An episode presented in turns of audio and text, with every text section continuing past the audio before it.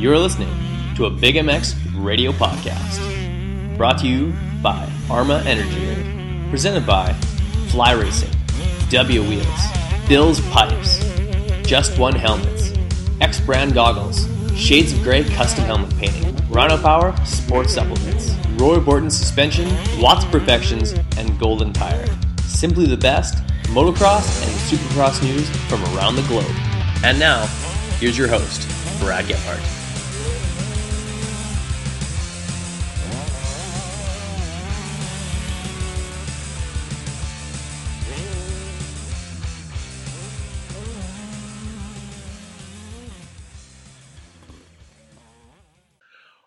Welcome to the Arma Energy Drink Big MX radio podcast show brought to you by Fly Racing, Bill's Pipes, W Wheels, X Brand Goggles, and Just One Helmets. I am your host, Brad Gebhardt, and with me on the line, we've got the one, the only, Keith Bowen. How's it going, Keith? It's going good it's it's going great. It's a beautiful Monday evening, and uh, it's great to talk to you. Great to hear your voice. Um, really excited about this podcast. I thought who better to uh, to get his uh, basically life story in motocross uh, than uh, one of the, the great Michigan Mafia riders, uh, none other than, than, than Keith Bowen. Keith, like um, you're you're a living legend. Some say that. that, that actually was one of the things I wanted to kind of kick, kick the, the podcast off with. Uh, we recently had the last national of the year, a legends race, um, where some of the guys came out of the woodwork. Uh, Todd DeHoop, who still rides all the time, and uh, Trevor Vines, as well as you know the the Carmichaels and Emigs of the world. Is that something that I know you don't ride a whole lot anymore, but uh, is that something that uh, a one off race that uh, you wouldn't mind throwing a leg over a bike for? Yeah, I wouldn't mind. I, I, I would do it um, like who who do you think would be able to uh, connect you with uh, a worthy steed for uh, for an event like that? Like, would you go? Uh, would you ride like a uh, an older Yamaha, or would you ride uh, like a, a four stroke, perhaps? So like maybe like one of the one of your your championship bike style bike, or, or what would you go with? You know, I don't I don't really know. Um, I, I don't know what the other guys. I thought they were riding. Some of them were riding new bikes. Some of them were riding old bikes. Uh, I, I think it would should be limited to uh, kind of what you rode at at the time. Uh, that would be cool. Get get Stanton out there on a '91 CR. Yeah, you know, um, that would be better, I think. But I don't. I don't know.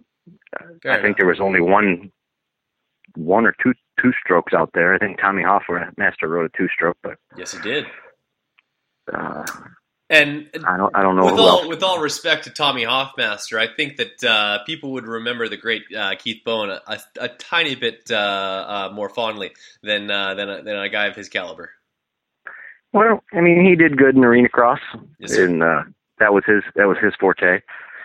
Other than that, I don't think he did a whole lot, but he did really good in arena cross. And uh, when he was doing good at it, it was when it was really big. So, absolutely. Well, with um, let's not let a single minute of this podcast go by without uh, thanking uh, the one responsible for getting you on the phone with me this evening, uh, the the great Don Schneidlein, the Don Schneider. Um, former president of uh, the Four Stroke Nationals. Um, big thanks to Don for connecting us. He had mentioned uh, that uh, mentioned me on a comment on Facebook with you, and you'd said, "Yeah, I would love to do a podcast with Brad." Uh, tell me a little bit about uh, your relationship with Don, and uh, just like maybe, maybe a, a, story with Don or something like that.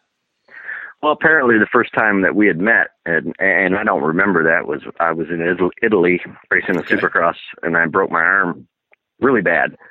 And uh, I was just telling Don this story that I don't really remember him being there, but he says he was there, and uh, they said, uh, and it was a bad break. It was the uh, humerus, which is a big bone, second largest bone in your body, and it was kind of a, I remember, a dirty hospital, and but uh, when I broke my arm, I thought my arm was on my chest. It was over my head, and I thought, "Oh no, my arm's gone." you know, a lot of things go through your head at that time. And no kidding. Uh, then I, then I found my fingers, and they were moving. I said, "Well, my fingers are moving," you know, but it felt like I was moving my arm, but it wasn't moving. So, um, but then uh, I guess I guess Don was there, and they wanted to do surgery in Italy, and I said no. I want to get back to my doctor in Michigan, and which I was. Um, my father was really good friends with the doctor for the Detroit Lions and Tigers and Red Wings hockey team. Uh, yeah. So I had to, you know, I could get in at any time, and and uh, I remember getting off the the plane and my my mom picked me up and said, "Well, what do you want to do?" I said, "Well, take me to Doc Dave right now." She said, "Well, we didn't haven't even called him. There was no cell phones or anything." I said, "Just take me there. He'll he'll he'll get me in." And I was, I was itching the whole way home, and I said, "I don't know if this is pain pills or what this is." You know, I was just itching. And uh, when we got to the doctor's office, and I said, "Get this stuff off me," because they just they like just put this wrap around me and just tape my arm to my side and mm-hmm. and uh he said well that's like uh wool that they wrapped you in it wasn't a a cotton wrap or anything and he said we haven't used that in the us in 20 years or something like that and uh and i never liked wool i think i'm allergic to it and wool always made me itch not good, man. Yeah, that's that's uh, a, a, common characteristic with it. Um, did the prognosis change at all? Like, obviously, uh, they were a little bit more behind the times in Europe. Did they have a different idea of, of your recovery rate? Well, they said they told me I'll probably never ride a motorcycle again, and uh, I said, I don't know, just. And they wanted to put a rod in it like they would do your femur. And when I got back home, he said, no, if they'd put a rod in it, it would have shattered because of the way the brake was and uh, he said that wouldn't have been good. So they ended up they had to do a bone graft from my hip, and, they, and then they wrapped it in metal, and and uh, you know it was that was the way I made my living. He said, well, you can let it heal naturally, naturally, but he said that would be probably ten months to a year, and. Uh, or he says you'll be back riding again in six to eight weeks if we do surgery. And I said, well, that's pretty much a no-brainer. Let's do surgery. No so, kidding. Get me back on the uh, bike. Yeah, so I had signed a contract. This was in '92, and I had signed a contract to race GPs for uh, Italian team in '92, mm-hmm. which uh, it ended up not being a good deal, and I ended up leaving and retiring and and things like that. But yeah, we had to. I had I had to take off from there. It wasn't good. Awesome. Well, with on that note, uh, and uh, with of course it being October 2015, which is uh, for those who don't know the month that uh, the second Back to the Future movie goes to. Uh, let's step back in time. Let's uh, go back to where it all started. How a young Keith Bowen was introduced to motocross. Um, what was what was the earliest days of motocross like for you? What was the machine like, and uh, what kind of a motocross fan were you? Like, who was on your wall, or, or were you one of those like emphatic kids that just had to have the next magazine? Tell me a little bit about that. Well, I I had had some magazines, but um, how I got my first bike, my my dad rode uh, he rode some enduros and things like that, and uh, mom even rode some. They had the old uh, Yamaha, uh, I guess it would be uh, DT 125s, 250s, 175s, and uh, but at church contest, who could bring the most visitors? I won a uh, a little Indian, one of the okay outside of a PW 50 or something like that. I won one of them when I was seven, and then I outgrew that fairly fast, and, and uh, dad bought me a Yamaha Mini Enduro 60, and then I, that's what I started out. This was my first race bike. Uh, we just rode around the backyard and around the trails behind the house. And mm-hmm. My neighbor had raced, and he said, "You guys should try racing." You know, for a long time he said that, and finally we did it, and we raced. a. Uh, it's a fairly well-known track here in Michigan, Baja Acres. That was my very first well-known track. That was my first race in 1976, and I I think I had cowboy boots on and uh, I, I don't know if I had leathers or you know they were real leather back then. Yeah. I don't know if I had leathers on, and, and I know my helmet was just took the shield off and had a pair of goggles, and and I ended Probably up a getting. Joker Uh, mouth guard at some point. I think uh, it was a full face helmet, but I Oh, okay. I remember I got seventh place my first race out of probably like forty, and got a trophy, and that was about it. Every weekend from there on, we we started racing, and then you know, Dad bought me a RM80 for the next year, and I raced the seven and eleven year old class, and and uh, I mean, ended up 13th in the state for that year, and then the following year, um, I ended up uh, I think second in the state.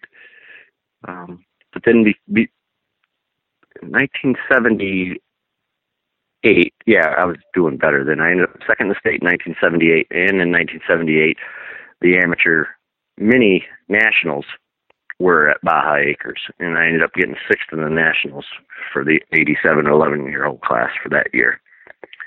So, so of course you're you're in Michigan, like uh, very much like Canada. Uh, we invented cold. Uh, you guys get a version of it in, in Michigan. Uh, what were winters like for you, uh, and how did you develop uh, some uh, some breakneck speed while uh, basically being under a, a couple of feet of snow during the winter?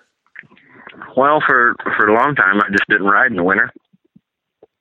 Not and then we started getting we started getting more more into it, more into it, and we would go to uh Florida a little bit and things like that for the winter. You know, um, the Winter Olympics during Thanksgiving, and then we started going down to the Winter Series. Uh, but I, I started riding 125A class when I was 12 years old. I, I outgrew the 80 between. I was supposed to ride the 80, 12 to 15. Mhm. But during that winter, I grew like six inches. So my dad put me on a 125, and um, I rode Stuffed you in the 125. A class. I- rode 125 schoolboy, and then he said, "You're going to ride A class," and I says, "Well, uh, they only had 125A, 125B then. They didn't have C or anything like that." He said, "Well, you're going to ride A class," and I said, "Yeah, but you know, I'm not." I'm not, not going to win. He says, you, "You're right. You're not going to win," but he says, "You're going to learn more." And it took a couple years before I started winning, and then I started uh, doing good. There was one rider in Michigan that I could never seem to uh, to beat, and that was Eddie Warren. Yeah.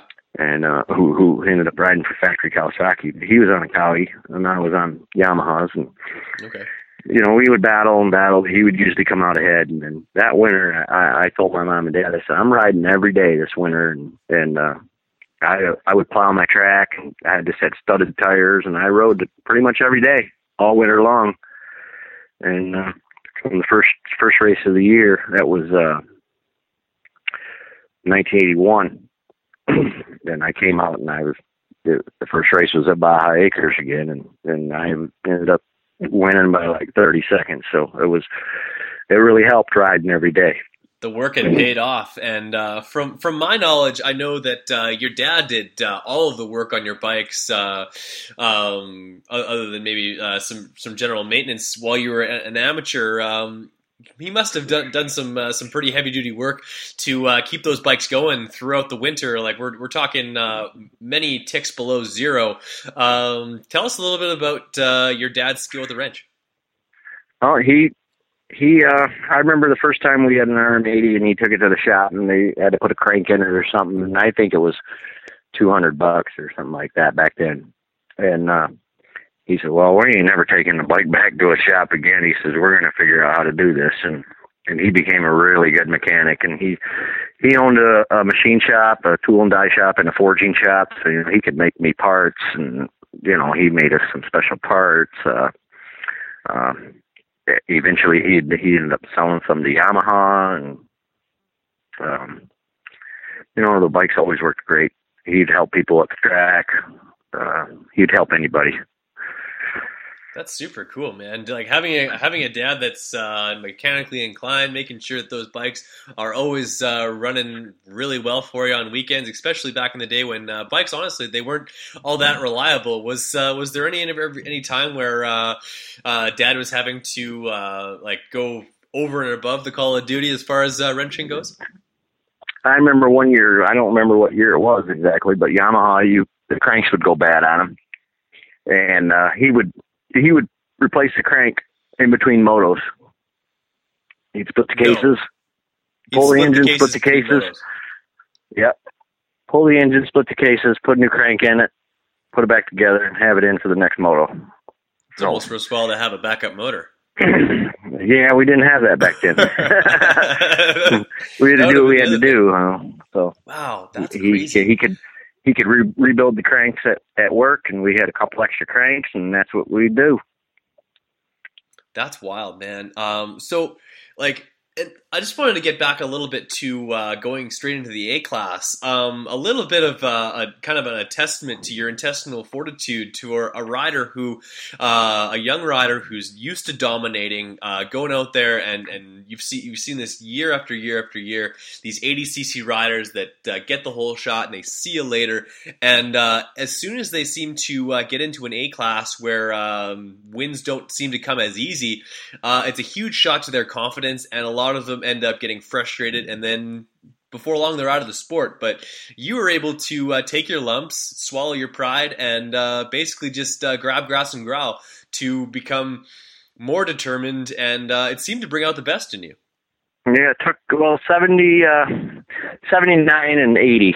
I was not winning, um, but I also was riding the uh, 125, 12 and fifteen year old, and I was doing okay in that. I would I would win some races here and there, but There nowhere near like uh I wasn't winning um nationals amateur nationals.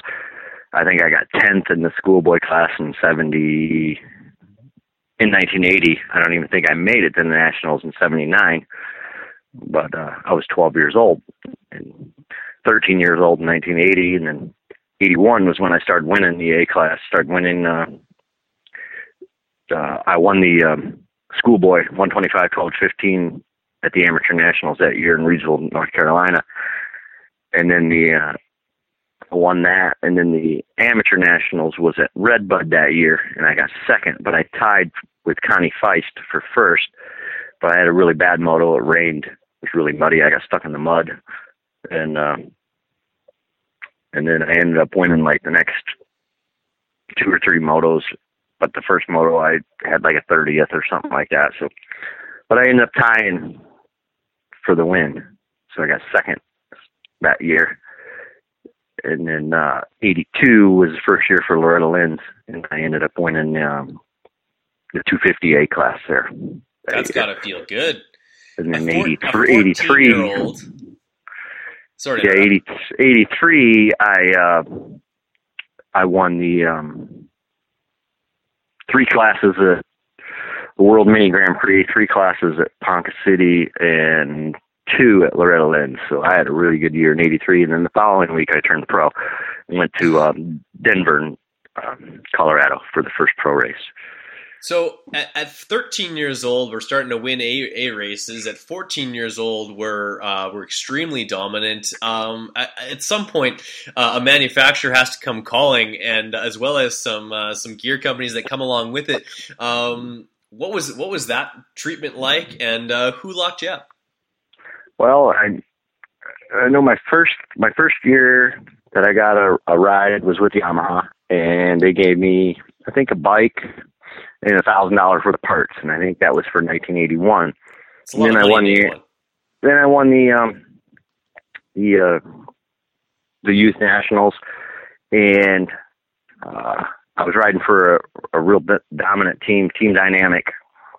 Um, we had the Bigelow brothers and um, a lot of other top Michigan guys rode for for that team, and um, we um, one of the guys there, Steve Ellis, who now works for Honda, but he works in their uh, alternative fuel department for cars. But he uh, he built a, a YZ100 water cooled, which they were air cooled then, and, and he made he made a water cooled 100 in a 125 frame. And I remember us going to uh, the Winter Olympics that year, and Yamaha had sent their factory amateur guy there, His name was John Kite. um, Ron Lechien also rode for them. The dog. He, he, wasn't. He wasn't there that year. But Yeah. John Kite, their other guy, they sponsored two guys uh, directly for the factory, and you received pretty much unlimited bikes, unlimited parts, anything you flying in needed the races. as an amateur. And uh, and they they introduced their new 100 at the Winter Olympics with John Kite, and my 100 was really good. And Yamaha says we need to go out to dinner. And uh, so they took me and my family out to dinner and says, you know, we spent a lot of money to get our bike here, and um, your 100 is really good, and we want ours to win. And basically, if if our bike wins, you'll be well taken care of next year. And uh, so we had to. Uh, I guess that's when we first learned about all the politics in, in, in motocross. And uh, their their bike their bike won, and uh, I didn't. but the next year, I was the uh, for 1982. I was the uh, second factory amateur rider for Yamaha, and Ron Lechien was also on that team. What was that like? What was uh, running around and being fast amateur guys, basically uh, 50 feet tall and bulletproof uh, kids that um, could do no wrong, sort of thing, with a guy like uh, Ron Lechien, uh, basically uh, renowned for his ability to have a good time? Well, and you know, back then we we we didn't know each other that well, and his dad and my dad became good friends, and his dad was had started Maxima Oil, and my dad was making some pretty fast motors for myself and a few other people in Michigan, and you know they they would talk back and forth, and and uh, uh, Dick Lechien, Ron's dad, and my dad became close. They talked a lot on the phone, and um, th- that was about it. Well, eighty for eighty. Uh, 83 Ron Lechien turned pro with Factory Yamaha, and I, I stayed amateur one more year. And, uh, That was that year that That you uh, had cleaned up too, as well. yeah, I won. I won. I won everything that year. World Mini Grand Prix, which was big back then at Saddleback Park. Uh, Ponca City was real big, and then of course Loretta Lynn's. I won two classes there. Right on. Well, we're uh, we're 25 minutes into this, and you haven't done your first pro race yet. So let's uh, giddy up and head on off to uh, Colorado, uh, Lakewood, Colorado, where you had your professional debut and uh, a pretty good one, I might add. Uh, if that had ha- if if a kid came out and did that this.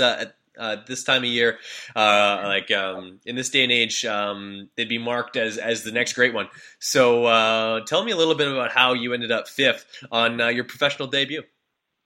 Well, I, we loaded up my bike that I had just rode at Loretta Lynn's. Um, Chris Bigelow, he was he was a, a former Husqvarna and Yamaha factory rider, and he was he, he was um, retiring. He says my dad couldn't leave work for that long. Plus, my brother raced, and so Chris says, "Well, I'll take him." And so he we loaded up in Chris's van and went to Denver. On my old bike that you know against all the factory guys, and I ended up fifth overall. And the following weekend was Millville, Minnesota. I ended up sixth overall. And then the uh, the offers started coming in for for uh, for 1984. I had I had, off, I had Um, offers from many- Honda, and uh, I think Did I, you have a lot of time on, on Millville prior to coming there? You that's got to be a, a decently close race for you. no, I had never ridden there before. Oh, okay. Well, never mind then. And, so, uh, so those two those two events go down. You're extreme, like you're you you. It's basically, I'd say for as far as a rookie, a dominating performance as a rookie. Uh, and um, so a couple of different companies come and calling. Uh, the first of which was uh, was of course was Yamaha. So uh, like. wh- What were the negotiations like? Uh, I know at no at no point in your career did you have an agent. So uh, what was that like? No, we, we no one had agents back then, and um, we just you know it was like twenty five thousand dollars salary and all expenses paid and uh, factory bikes, and that's what we ended up with, and that you know, for I guess that was good for back then. You know, you had the bonus program for if you won, and that was it. Wow. So so now we're off to the races. Things are are um, kind of taking off for you.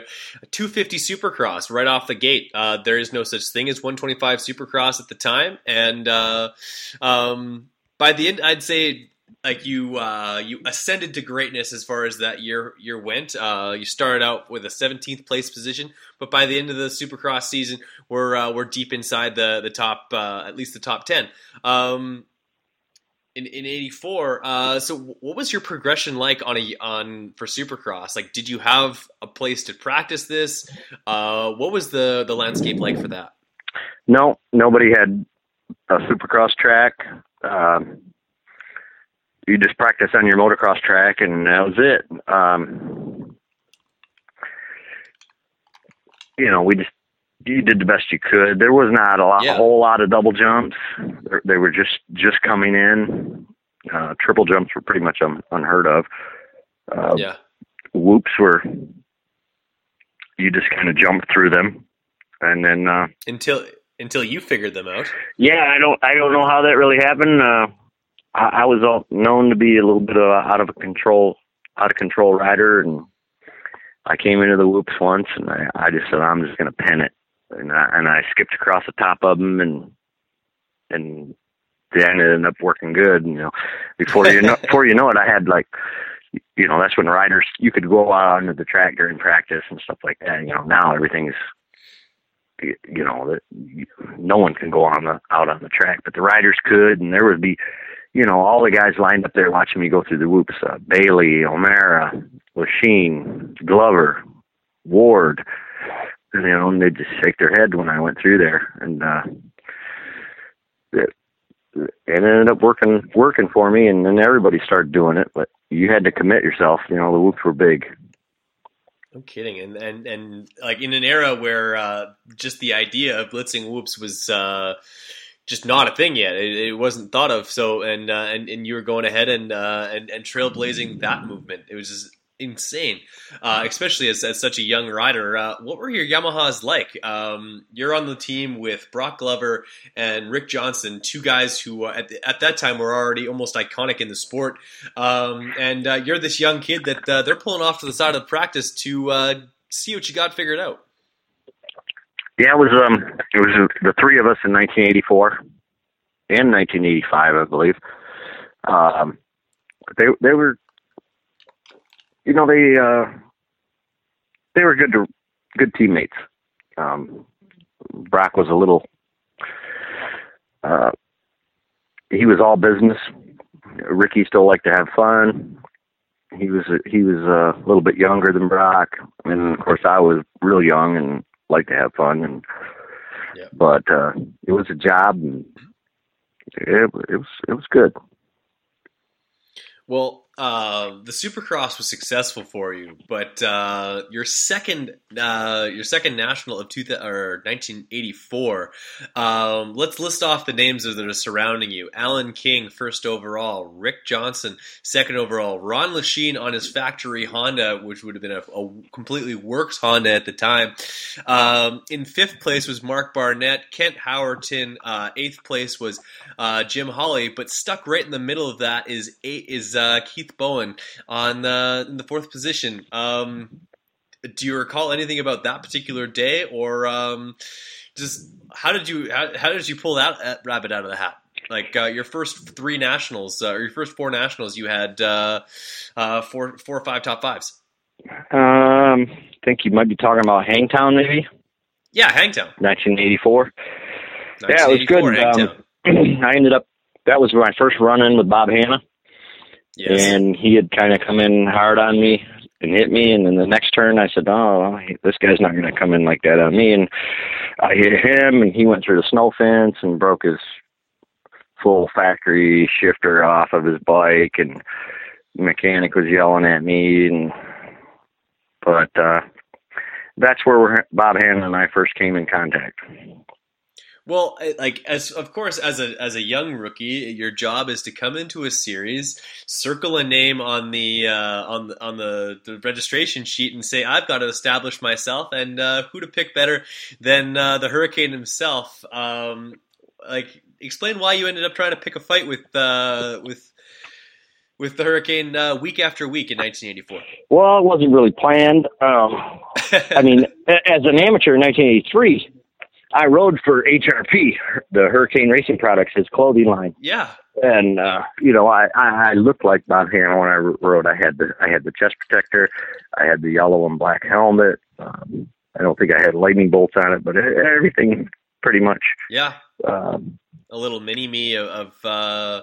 Yeah. So you know, I, I I had looked up to him, and you know, and then he he uh I don't know I I think maybe he saw some of him in me, and uh, you know, because he he told me he says, you know, you're a good rider. He says you you can you can play hard and work the rest of your life, or he says you can work hard and just be able to live the rest of your life the way you want to. When I first met him, and uh, and of course, being a young kid, I knew everything, and I I chose the uh, play hard and work the rest of my life option.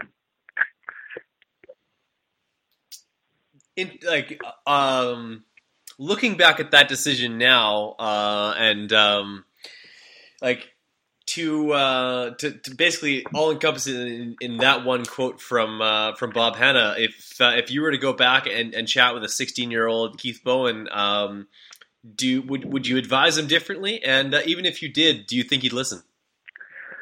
Well, being my age now, 49 years old, if I could go back, of course I would listen and I would train hard and I'd work hard and I I would be sitting on easy street right now. But for sure, for a 16 year old kid, you know, you're you, what do you know? What do you know? You know, you're old.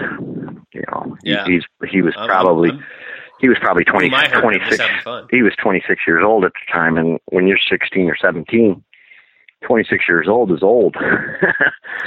and, uh, you know, I said, well, you know, I'm doing okay. I can do what I want. You know, I don't need to, I don't need to train like these, like he says. I don't need to, you know, I can do whatever I want. I'm still, I'm still getting top tens, but I wasn't winning yeah, championships. It's not hurting my results, clearly. but I wasn't winning championships. That's true. Um, so, so tell me the the decision as to why you you like I understand the the Supercross 250 because uh, there wasn't a 125 option, but uh, one would think that uh, you would go straight to the 125 class for two uh, in 1984, uh, um, but straight to the 250. Um, was that more on Yamaha?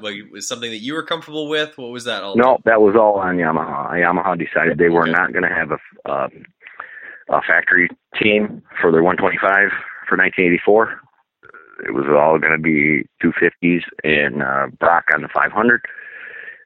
And their 125 was not very good that year uh, in 1984.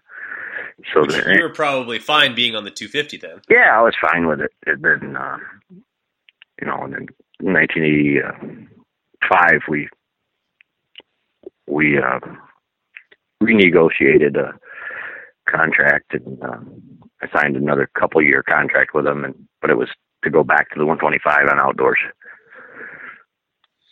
Okay, so uh, that that, that changes things a little bit, uh, attacking just the series in, in a different way.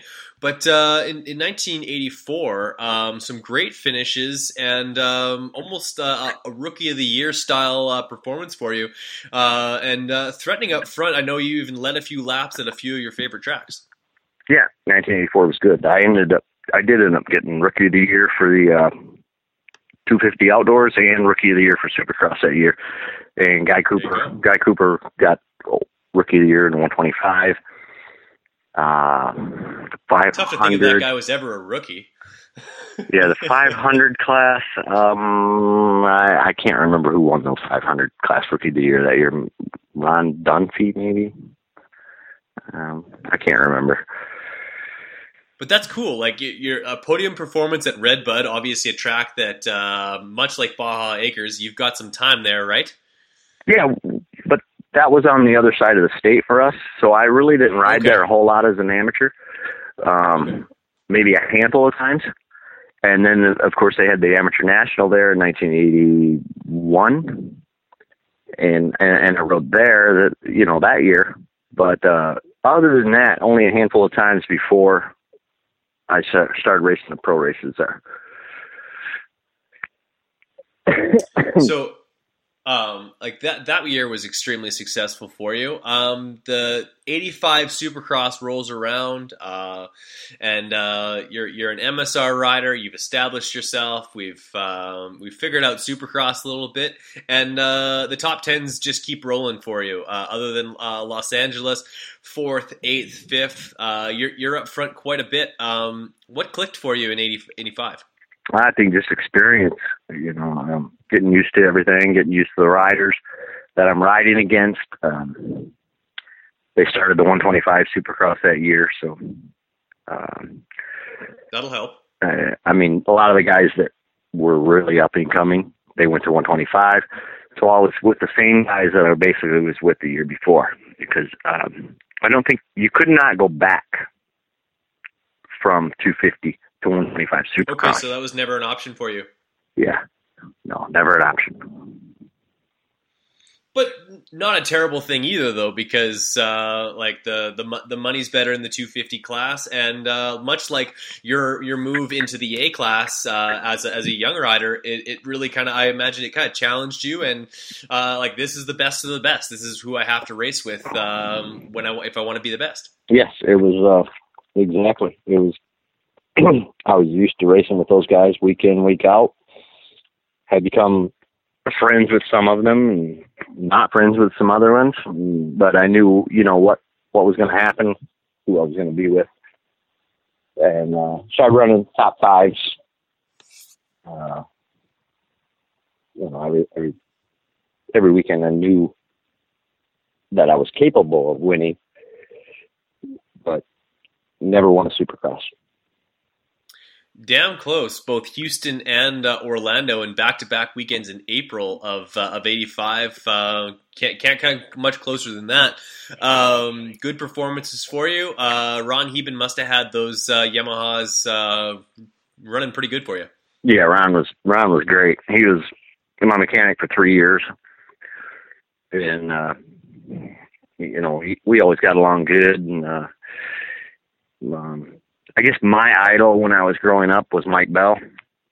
Right. Because uh, he had came to uh, again, like I said, I rode for Dynamic Cycle, Team Dynamic, and they put on a racquetball tournament right before the Pontiac Supercross that year, or for a few years actually. And Mike Bell always came to play racquetball with uh, us amateur guys, and so you know I'd sit down and talk to him, and and he was always really down to earth, and I wanted to be kind of like him. And Ron was Mike Bell's mechanic for years, and then when when I came along, um, Mike Bell was retiring, so I ended up with his clothing company, his mechanic, uh, his bike, his truck. uh, no, he he, well, yeah, that, he had works bikes. Box fans at the time. He had works oh, bikes. Yeah, yeah, that's right. That would have been works bikes. Production bikes what was that like riding production bikes against uh, Works Hondas? Uh, Works Hondas in eighty three, in eighty three, uh, eighty four, I believe as well, uh, and then. Um, but even their even their production bikes were uh, considered to be superior in, in 85, 86. Well, 1984 was the first year Yamaha decided to go to production bikes. That's when I had signed for my first year as a factory rider. And I, I, before you signed? No, I thought I was going to have works bikes, and then it became, oh well, we're just going to have modified production bikes. And uh, you know, of course, Suzuki's, uh, Kawasaki's, and Hondas were full works bikes, and you know, you're kind of thinking you're at a little bit of a disadvantage, especially with the Hondas, because they were so, they looked so much different than every other bike. um, in '85 as well but then in '86, that was the the rule that all bikes would be production modified production bikes. and I think Yamaha was really pushing that with the AMA, and um, um, and finally all the uh, manufacturers, I guess, if they didn't agree, they had to agree. Yeah, they all had to follow suit. Um, but uh, in throughout the early years of your career, uh, good friend with uh, the great Ron Lechien. Um, I got to imagine at some point uh, you, you said, uh, "Ronnie, l- let me at least get take a couple of laps on that uh, on that Honda, even if it's a practice bike." And was there a kind of a jaw on the floor moment for you? Oh yeah, yeah, yeah. I, I, I lived with I lived with Ron Lechien for during the winter in '85 when I was on the uh, uh, the production YZ 125, and he was on his full factory 125, and it was just it was unbelievable the difference in the bikes and. And you know, he rode mine, he said, "I don't know how you ride this thing," you know. Um, but it was it. Yamaha did what they could, and it was was not a good production bike that year. And again, in '84 it was really bad. '85 it was bad, and and '86 it wasn't very good. But Yamaha did the best they could and, and made it competitive. Well, right, and and like the best they could, still was able. You were able to uh, on this. I don't know how you ride this thing style bike. Uh, second place in the Astrodome in, in uh, Houston, Texas, uh, ahead of uh, Johnny O'Mara, Rick Johnson, um, Alan King, Scott Burnworth, and of course Ron, Ron Lechien. So you were able to twist the throttle and uh, and put the power to the ground on a, on a machine that uh, many would consider uh, in, inferior. So uh, like a little bit of a testament to your own skill. Well, we had we had some some good some good things. I mean. Um, uh, I remember when we had some some some factory parts from Japan, uh, disc brakes, for instance. Um, put those on the bike, and I hated it. I said, "No, get the thing off. I want my disc, my drum brake back." Uh, um, the first time I rode with the upside down forks, you know, and really didn't care for that. And you know, we got some pretty good parts from Japan, but we okay. still had a production frame, production in an engine, and uh, I was hard on clutches. I remember, uh, you know, now all the bikes have the quick quick change clutch cover, and uh, Yamaha made me one. Um, you know, basically just cut off part of the clutch cover and then bolted the aluminum cover over top of it so they could change my clutches in between motos without having to drain the antifreeze and all the other stuff that you had to do back then. No kidding. Uh, like a, a, whole different uh, ball of wax as far as uh, working on the bikes goes. Um, honestly, as far as uh, for my money, uh, you, you, really cemented yourself as a contender in throughout 1985. But uh, 86 rolls around. You're still on Yamahas. I believe this is the tail end of your second two year deal. Yeah, it's the the second year of my two year deal. Um, and I ended up doing doing better. I think I got some some podium finishes in uh, Supercross, and I won a couple two outdoor nationals that year in the 125 class. Uh, Mickey Dymond, yeah, like Mickey Dymond was the on the. Uh, that really put you on the map. Yeah, like uh, yeah. podiums uh, at one point, four podiums in a row, um, five in the span of eight races, and um, uh, did, did it, as far as uh, um, for looking at uh, the Racer X Vault, uh, it doesn't look like you raced uh, the Daytona Supercross, but uh, of course I know because uh, I've seen the video um, that that's not true. You were in fact out there in that 40 man gate, and I know you remember probably too much about that particular event. Um, unfortunately, I need you to recount the events for us. 1986 Daytona. I don't really recall what happened. Um, I always started well at Daytona. I, I was usually in the front. 87, uh, 87 I mean. 87. 87 yeah. 87, I, I, I almost right. won, the, won the race there. But uh, 86, I don't really recall what happened. Um, I, I probably crashed. Uh, it was a long race. It was a grueling race. And there was 40 riders instead of 20 hmm Uh, so you had uh, a lot of lap riders, Yeah, uh, two man, and two row, um, two row start. Um, But from from from the video that I've seen, I see a whole shot. I see uh, a, a young Keith Bowen going over the bars uh, early in the moto, crash back to about sixth or seventh, and then charge back through to develop a decent sized lead, and then the bike just stops. that was '87. That's right. Yep, '87. Yeah, I uh, got a good hole shot. Was winning, crashed, broke the rear fender off. Get back in the lead. Had a huge lead. I think one one or two laps to go. Uh, big lead, and rock got stuck in my chain, and um, that was it. Uh, I couldn't get it out myself. Somebody touched the bike, a, flagger or somebody on the side of the track, and uh, that was it. You were disqualified if somebody touched your bike. So, Wow. Okay, up, so that that's which that's would it, that's all. which in 1987 that would that was the biggest race of the year, the biggest money race. I think I would end up making around uh, mm, after bonuses and everything, which is which is nothing compared to today's world, but probably eighteen twenty thousand dollars, and I think I ended up winning two hundred dollars or something for for uh, not nearly the the same uh, the same um, result that you were you were hoping for a, a good portion of the way through that race. Uh, um, friends, family in the stands, stuff like that. Uh, Yeah, gotta be, uh, my parents were there. I remember my mom was crying. Um, the team manager Kenny Clark at the time, he for Yamaha, he he was crying, and you know it was uh, so close, but just never happened. It wasn't meant to be. No doubt. Um, yeah, tough deal for you, man. But um, uh, tough tough times make it make us tougher, uh, as as you say. But uh, let's dial the clocks back to uh, to '86, where uh, I, I got to imagine that um, a man who grew up in uh, within uh, probably within spitting distance of the Silver Dome in Pontiac, Michigan, um, for someone to get two back to back podium finishes on a Saturday Sunday, basically two podium pres- finishes within uh, about 12 hours of each other. Um, you got to be on cloud nine. Yeah, it was. Uh, it was only about three miles from my house. Uh, a lot of a lot of friends, a lot of family in the stands. Um, I just seemed to do good there. And uh, 85, uh, there was no Pontiac Sil- Silver Dome race, Supercross, because uh, the roof fell in. But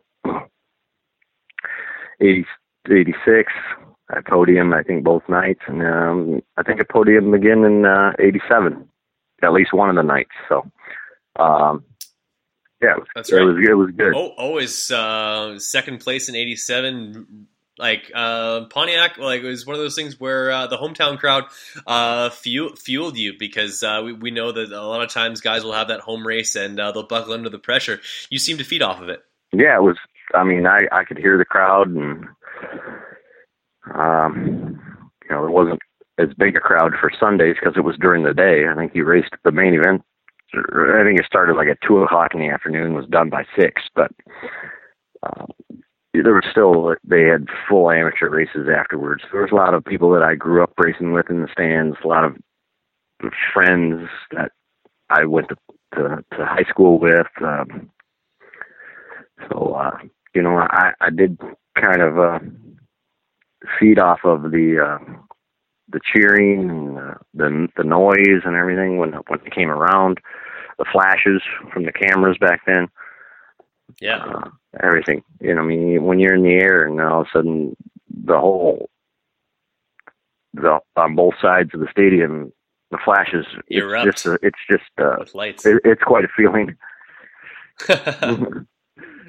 That's really cool, man. Like I, I can tell that it, it, it brings back some super fun memories for you. Um, you'd mentioned amateur days, and this is something that we don't see at Supercross anymore, mainly because the tracks have gotten uh, way too gnarly for the the average amateur. Um, was there ever a time when uh, you saw some young amateurs coming up that uh, uh, later da- later on in your career uh, you'd end up uh, lining up next to you? Um, I guess it would. Uh, I guess it'd have to be uh, Brian Swink.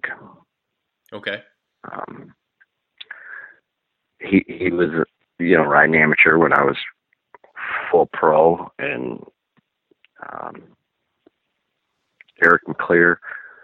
Um, my brother was really good. He you know he he had a full basically uh, Honda ride for for '86 and '87.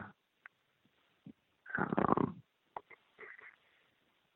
uh, you know, I, I really don't remember a lot of other I, ones. I was just curious as to, to like uh, from a pro, uh, as an amateur, looking up at these pros, and you're you're seeing like that's where I want to get to. And uh, sometimes as a as a professional, we're able to look back at the amateurs and, and, and see kind of like the kids coming up and uh, who's got who's who's got the right attitude, who's worth their salt, and uh, that's that's pretty cool. I'd Um, say the closest would be Brian Swink, but but then again, you know, they they all went to 125 Supercross first, so That's right. by the time they got to uh to 250 Supercross, it was I was pretty much on my way out. So, you know, Well, as far as um, like we- we've got to head to commercial just right now. We're gonna uh, run our commercials, uh, but when we come back, we're gonna switch colors. We're gonna switch teams, and uh, we're gonna bring in uh, come into 1988, uh, where. Um, uh, there, there's a lot of things changing there. So uh, we'll, we'll be right back after these messages from Bill's Pipes, W Wheels, X Brand Goggles, and of course Fly Racing. We'll be right back. Hey, this is Jared Steinke, and we're going to commercial. We'll be right back. If there's one item to be picky about, it's choosing the right helmet. I'm Andrew Short, and I choose the F2 Carbon from Fly Racing. You too can wear the exact same helmet I wear, Trey Canard wears, Jimmy Albertson wears, and many others. The F2 Carbon is a helmet loaded with details that make a huge difference in comfort and safety.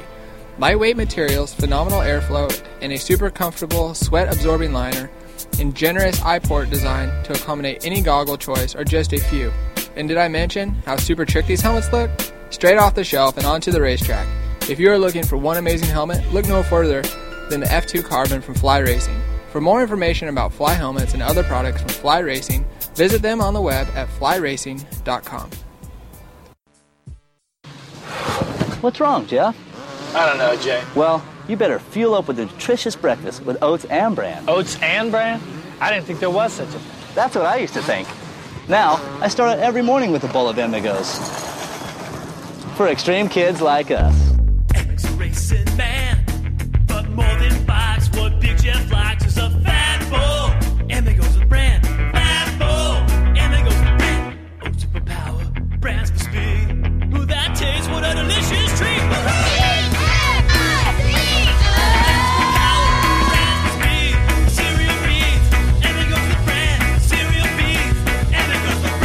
brand. Cereal Bees Imigos. That's what I call fueling for the big ride. Hey, kids, start out every morning with a fat ball. When it comes to helmets, there is just one. The helmet brand, that is. Just One Helmets is tailor made for motocross and street bike riding, and now available in North America. Who chooses Just One? Well, for starters, Tim Gajser, winner of the Italian round in MX2, David Philippaerts, Vicky Golden, Trevor Reis, as well as David Pulley. And you know what? So do I. I choose Just One helmets because they're simply the safest, lightest, and most comfortable lid available. Want to know more about Just One helmets? Check them out on the web at www.justonehelmets.com. Find out about the J12, the J32, and all of the colorways that are absolutely blow your socks off. So, guys, please head over to www.justonehelmets.com today. Go check them out. You won't be disappointed.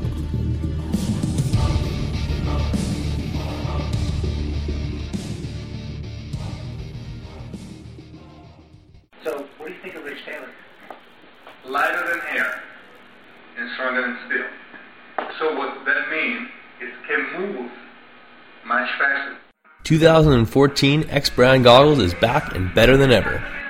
From the Scatter X, Volcano, and Phantom Goggle, X Brand has the product to make you stand out on race day. The quality of X Brand products is second to none.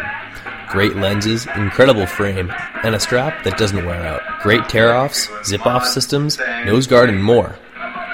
Check out eksbrand.com for all of the accessories and pricing.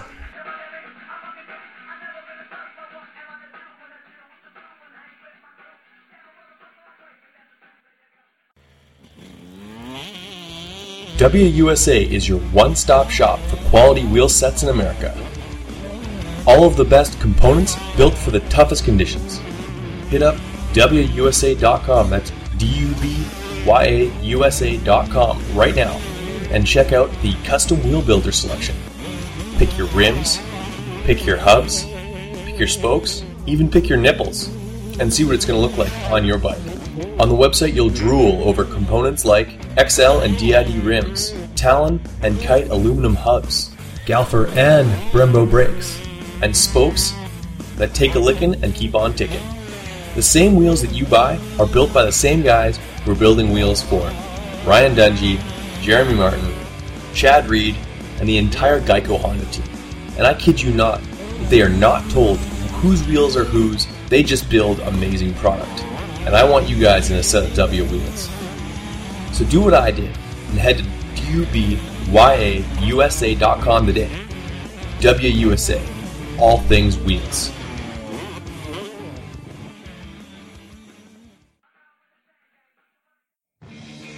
What's up, guys? It's time to talk a little bit about Roy Borden Race. He's the performance specialist suspension, making a motor work, balancing a bike, or just maintenance. He's got the tools and know how to make sure that your bike is ready on race day or practice. Roy Borden has strength in years of experience and the best technology and best tools at his disposal. Whether you're getting your forks redone, seals, or a full full blown rebuild on your forks or, or shock. Call up Roy Borton today at 204 633 2722.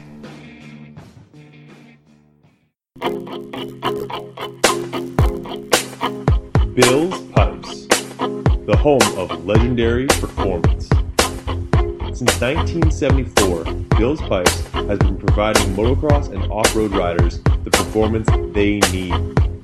Two-stroke or four-stroke, Bill's Pipes has the exhaust system for you. In recent years, we've seen a resurgence of the Bill's Pipes brand, and that's great news. And that's great news for motocross racers everywhere. For four strokes, Bill's Pipes brings the RE13 to dominate the fight on any brand. For you two stroke guys, the MX2 Bill's Pipes exhaust system is the right one for the job and comes in works, nickel, and the all new cone look finish that'll turn heads all day long. Head to billspipes.com right now and get the same pipe used by Billy Laninovich, Vicky Golden, the JMR Suzuki team, Jesse Pierce, Nico Izzi, and David Cody. Bill's Pipes is craftsmanship at its finest. So go with Bill's Pipes and never settle.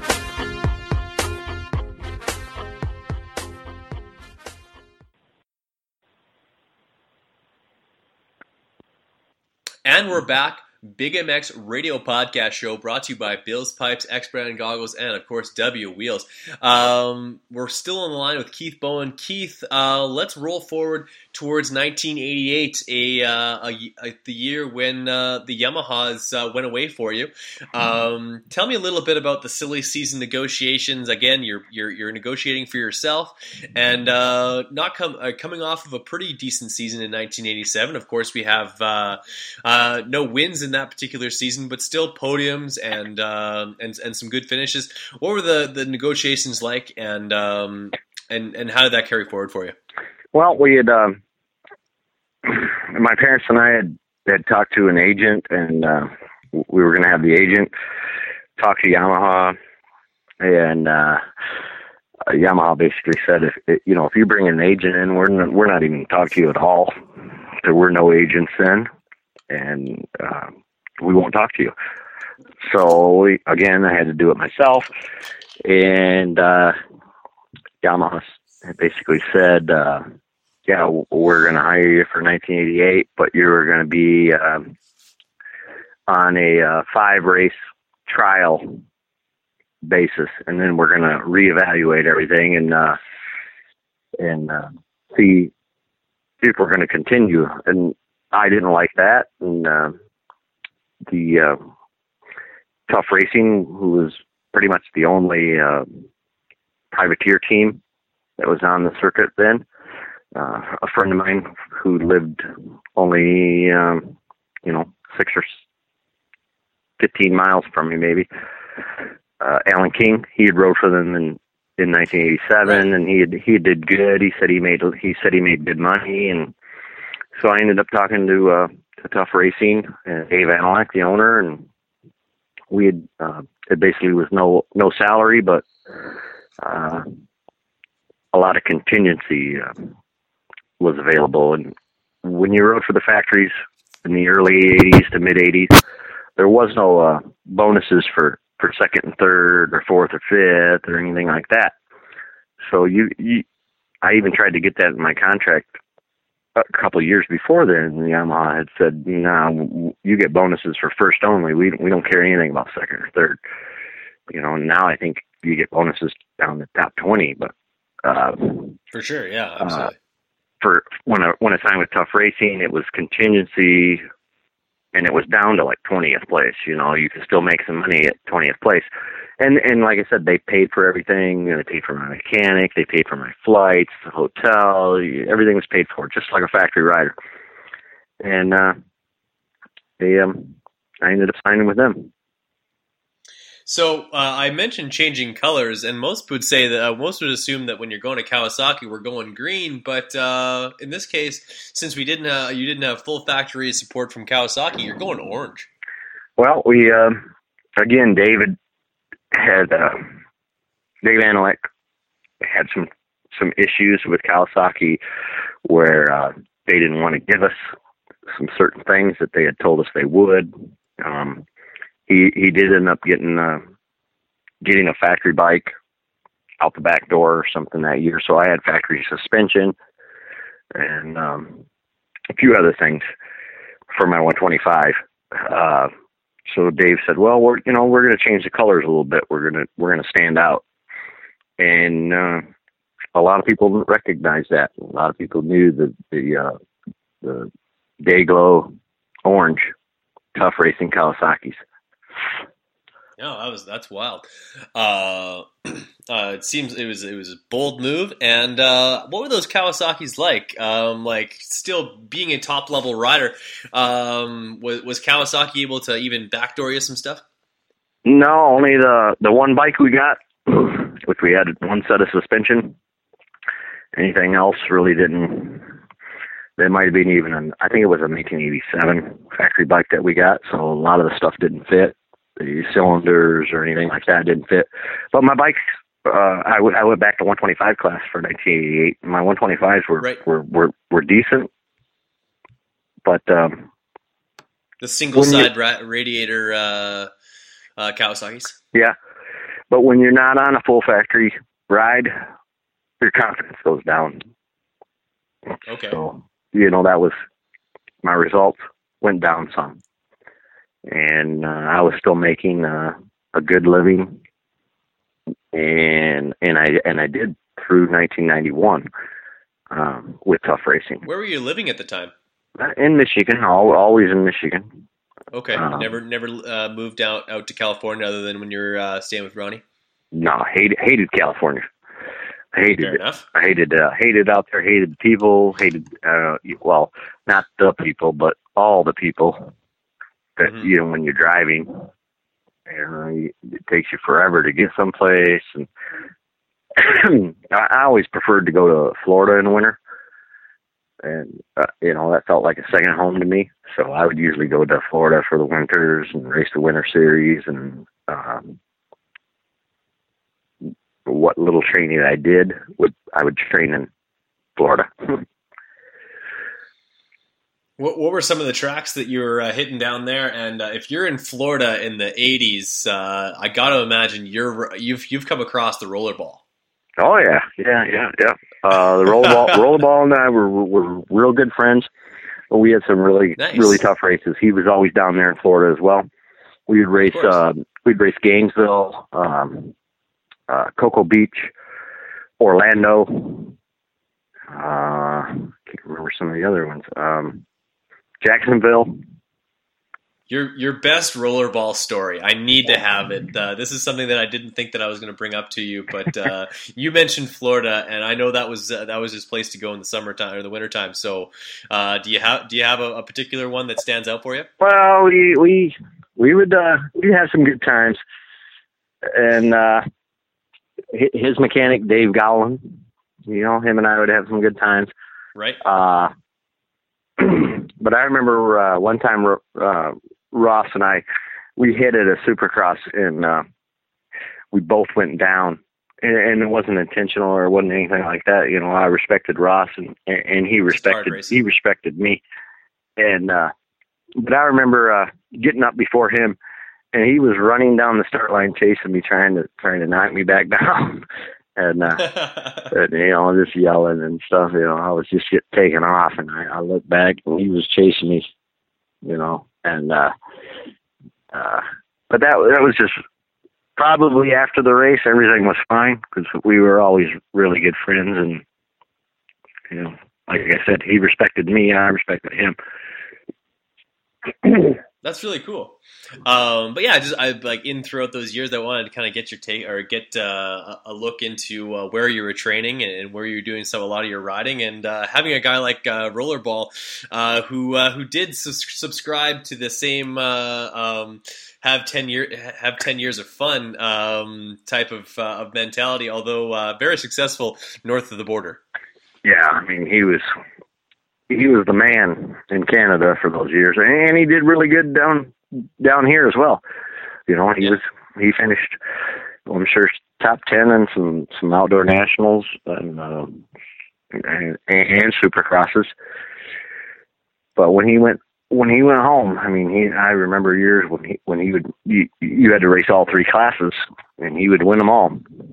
Yeah. Oh, yeah. There's uh, if you literally if you look in the Canadian uh, record books, there's uh, from from 19 I believe it's 1981 to 1990.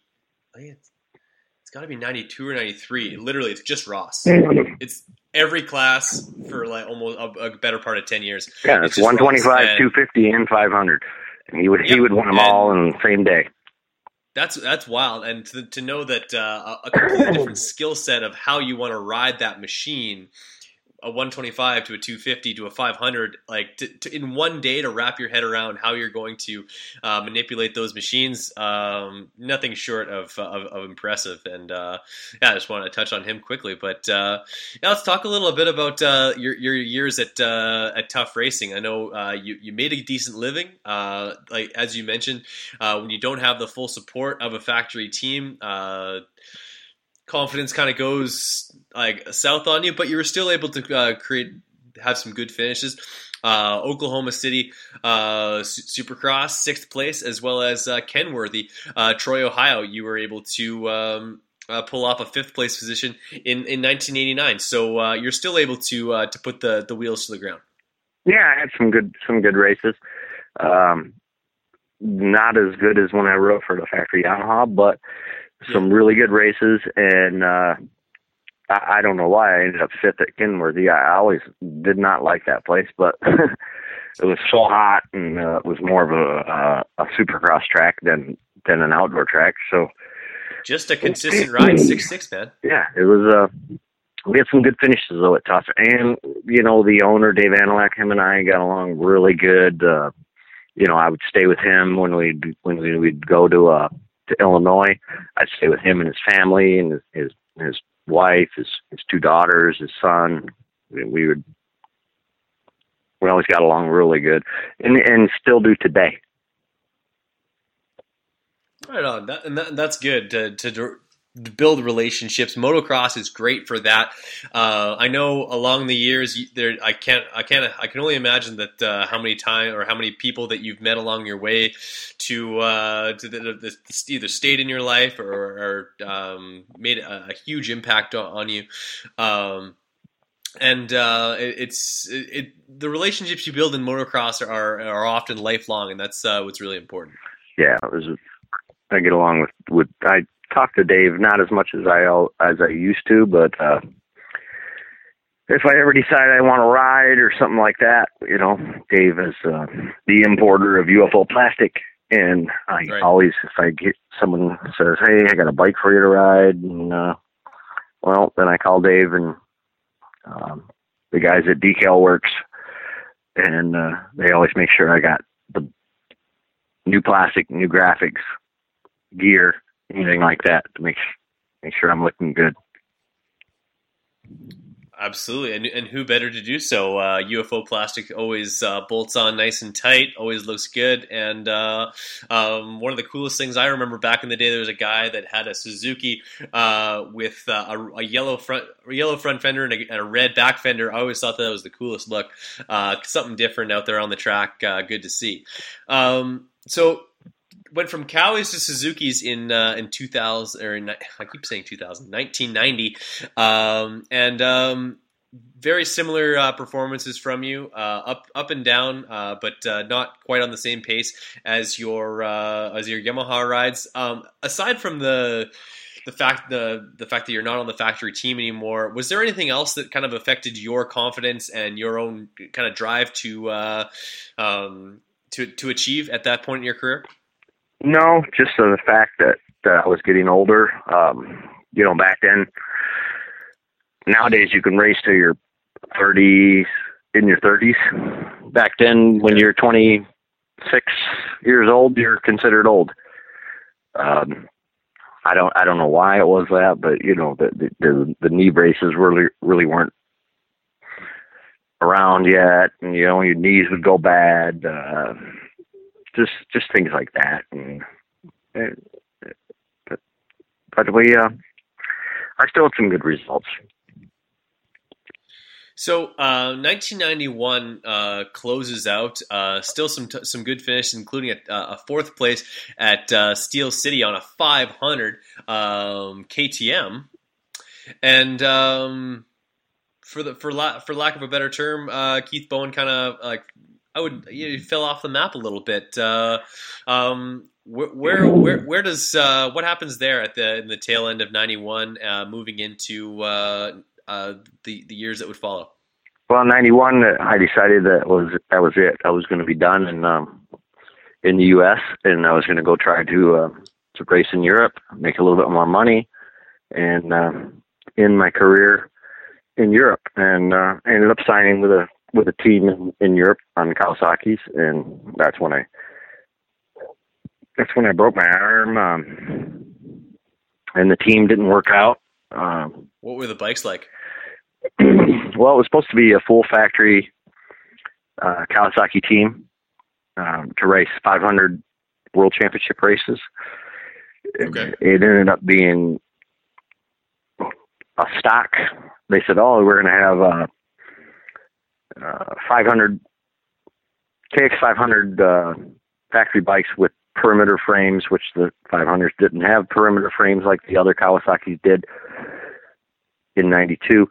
So they basically wedged a uh, 500 engine into a stock KX 250 frame with with good. with stock KX 250 suspension. And I told him, I said, the suspension is no good. It, it's too soft. You know, when you're when you're a pro rider at the level uh, that I was, you need very stiff suspension. You know, whenever in magazines would would test my bikes when I were for Yamaha or anything like that, they say we can't even ride it. The suspension's too stiff. stiff. And uh, they wouldn't change anything for me, and I ended up the well number one. I ended up breaking my arm. I came back to them. Uh, that was in a two supercross race for 250s, but then I came back to start testing 500 stuff. Ended up separating my shoulder and um, just just said, you know. Um, Sorry, you just broke up. Um, what was that? Well, well, for 92, they said promised a Yeah. you know 500 factory bike in a perimeter frame with a works bike, and it, it ended up not being that. it was a stock 250 bike with a 500 engine wedged in it. And then, but the fir- I kept getting hurt. The first time was at the uh, Supercross race where I broke my arm, but that was a 250. But it still was stock suspension in the Supercross race, and you know I need stiff suspension. And uh, but I came back home, got my arm operated on, went back to the team, and uh, they still wouldn't change anything. I ended up separating my shoulder, and uh, uh, I just told them, you know, that's it. I'm I'm done. I'm I'm I'm retiring. Or I said I'm quitting, and they said, well, you can't quit. You have a contract, and I said, "No, you don't understand. I'm I'm not jumping teams or anything like that. I'm quitting completely. I'm going home and going to a job and just just live a normal life." I said, "This is uh this is not working out." And they said I owed them a bunch of money because of the money they had spent on me. So I ended up having to uh leave like in the middle of the night and uh No way. to get out of there and uh yeah it was uh you know the heart of italy and you know they bulletproof windows in their houses and i, I don't know what they what they were but it was pretty scary leaving and uh i had another another kid from michigan eric mcclear who was younger than me but i got him a deal over there thinking it was going to be work out to be good and we both ended up leaving and uh finally making it back home on U.S. soil, and it was uh, um, once we hit U.S. soil, it was it was good. But uh, then I then I just retired after that and didn't do anything for a few years.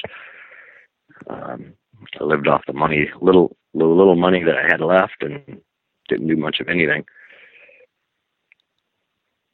So uh, you had to have been doing uh, something like uh, were, were you like uh, doing any any hobbies? Were you working? Were you riding? Um, spending time with family? What, what, was uh, your time off like? Well, I did, like I said, from 92, 93, 94, really didn't do much of anything. Uh, 95, my grandparents lived in Kentucky, and they had an ostrich farm, and uh, needed some help. I said, well, I'm not doing anything anyway, so I'm going to go down and help them with their ostrich farm. And so I did that for a while, and uh, uh, ostrich um, meat and ostriches in general were worth a lot of money back then. Yeah, no doubt. The uh, you usually sold them by pairs, and and a pair of full grown ostriches were about twenty thousand dollars back then. Okay.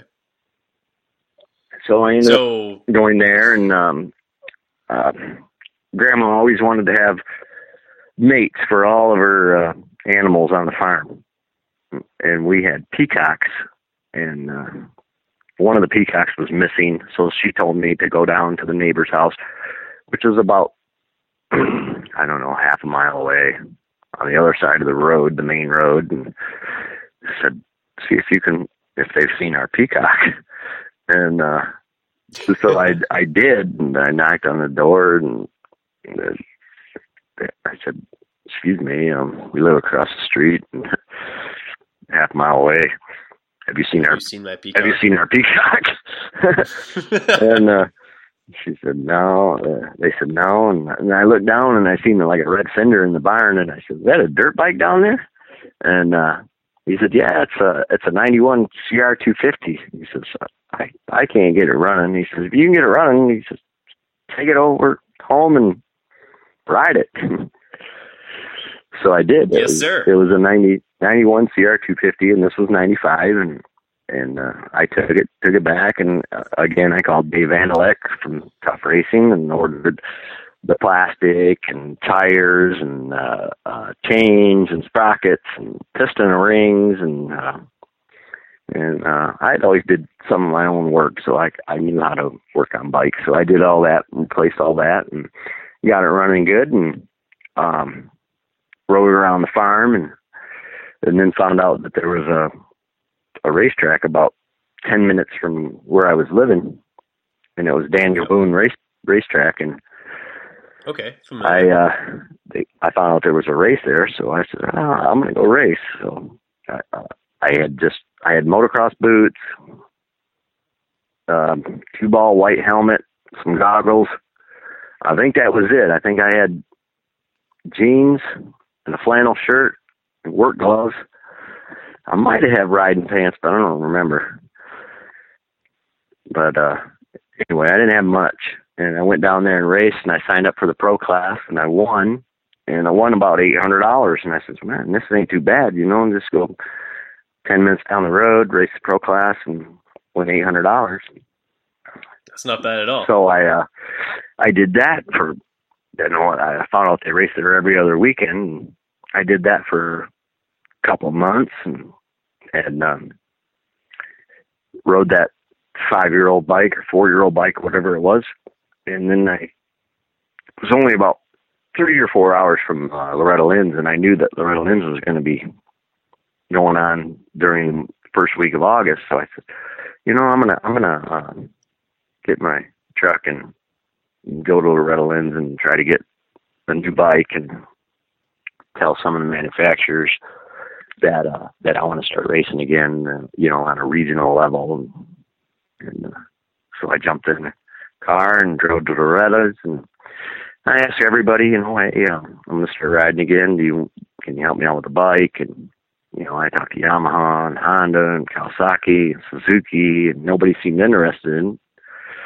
And I went to KTM, who was not known at that point to be uh, a motocross bike. They were all woods and off road.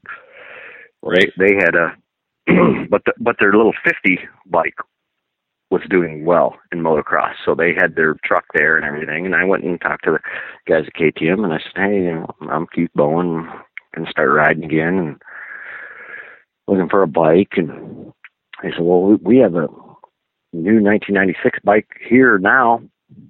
Take it right now. You can take it if you want right now. I said, okay. so I signed me up. so I did. And, uh, How was the bike? it, it was good. I mean, their 250 was good. I liked it. Um, you know, it had conventional forks on it, and I never really liked the upside down forks. I always liked the conventionals better than, from from 1988 to when I quit quit riding. I always preferred the conventional forks better than the upside down. Well, they they they flexed better because yeah, they had uh, they had more flex, and uh, Yeah. I did, I didn't like the rigidness of the upside down. Okay. and uh, so I, I really got along good with the bike, and I started winning some races. You know, Daniel Boone, uh, Muddy Creek, and uh, uh, just you know, big bigger regional races around Kentucky, Tennessee, uh, Ohio, and uh, hang on, I gotta plug my phone back in. No worries. and then the uh, president, Rod Bush of KTM, president of KTM, Rod Bush called me and said, "Hey, why don't you come on uh, up to the to the uh, American headquarters here in Amherst, Ohio?" And I went in his office, and he says, uh, "You know, we're seeing a lot of you know, Cycle News was big back then. We're seeing your name a lot in Cycle News, and uh, you know, do you need anything else?" And I said, well, a 125 would be good, so I can race, you know, more than one money class, make make a little more money. And he says, uh, okay, well, we really don't have a 125. It's been the same for years, but he said I'd probably get you a used one from Scott Plessinger, who is their off-road uh, hare scrambles champion.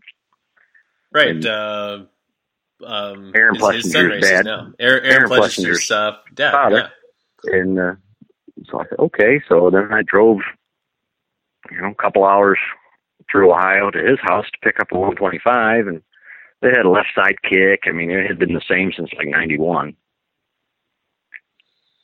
A little outdated. and but but I started winning on it, and um, then they called me back into the office and said, "Well, what else do you need?" And I said, "I don't know. I really don't need anything else." And they said, well, "How about a, a box fan?" And uh, no, no, no, no.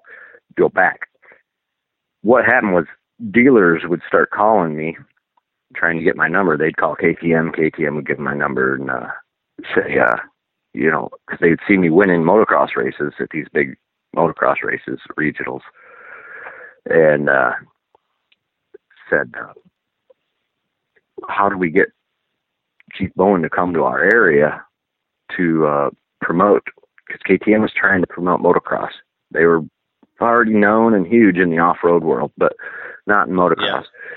So these dealers would call KTM and say, "How can we get Keith Bowen to come to our area to race, you know, motocross?" And, and uh, Easy. Pay me. I said, "Well, um, you know, here's what it's going to be. It's going um, I I get my gas paid for by KTM, uh, but you know, I got entry fees, I got motels.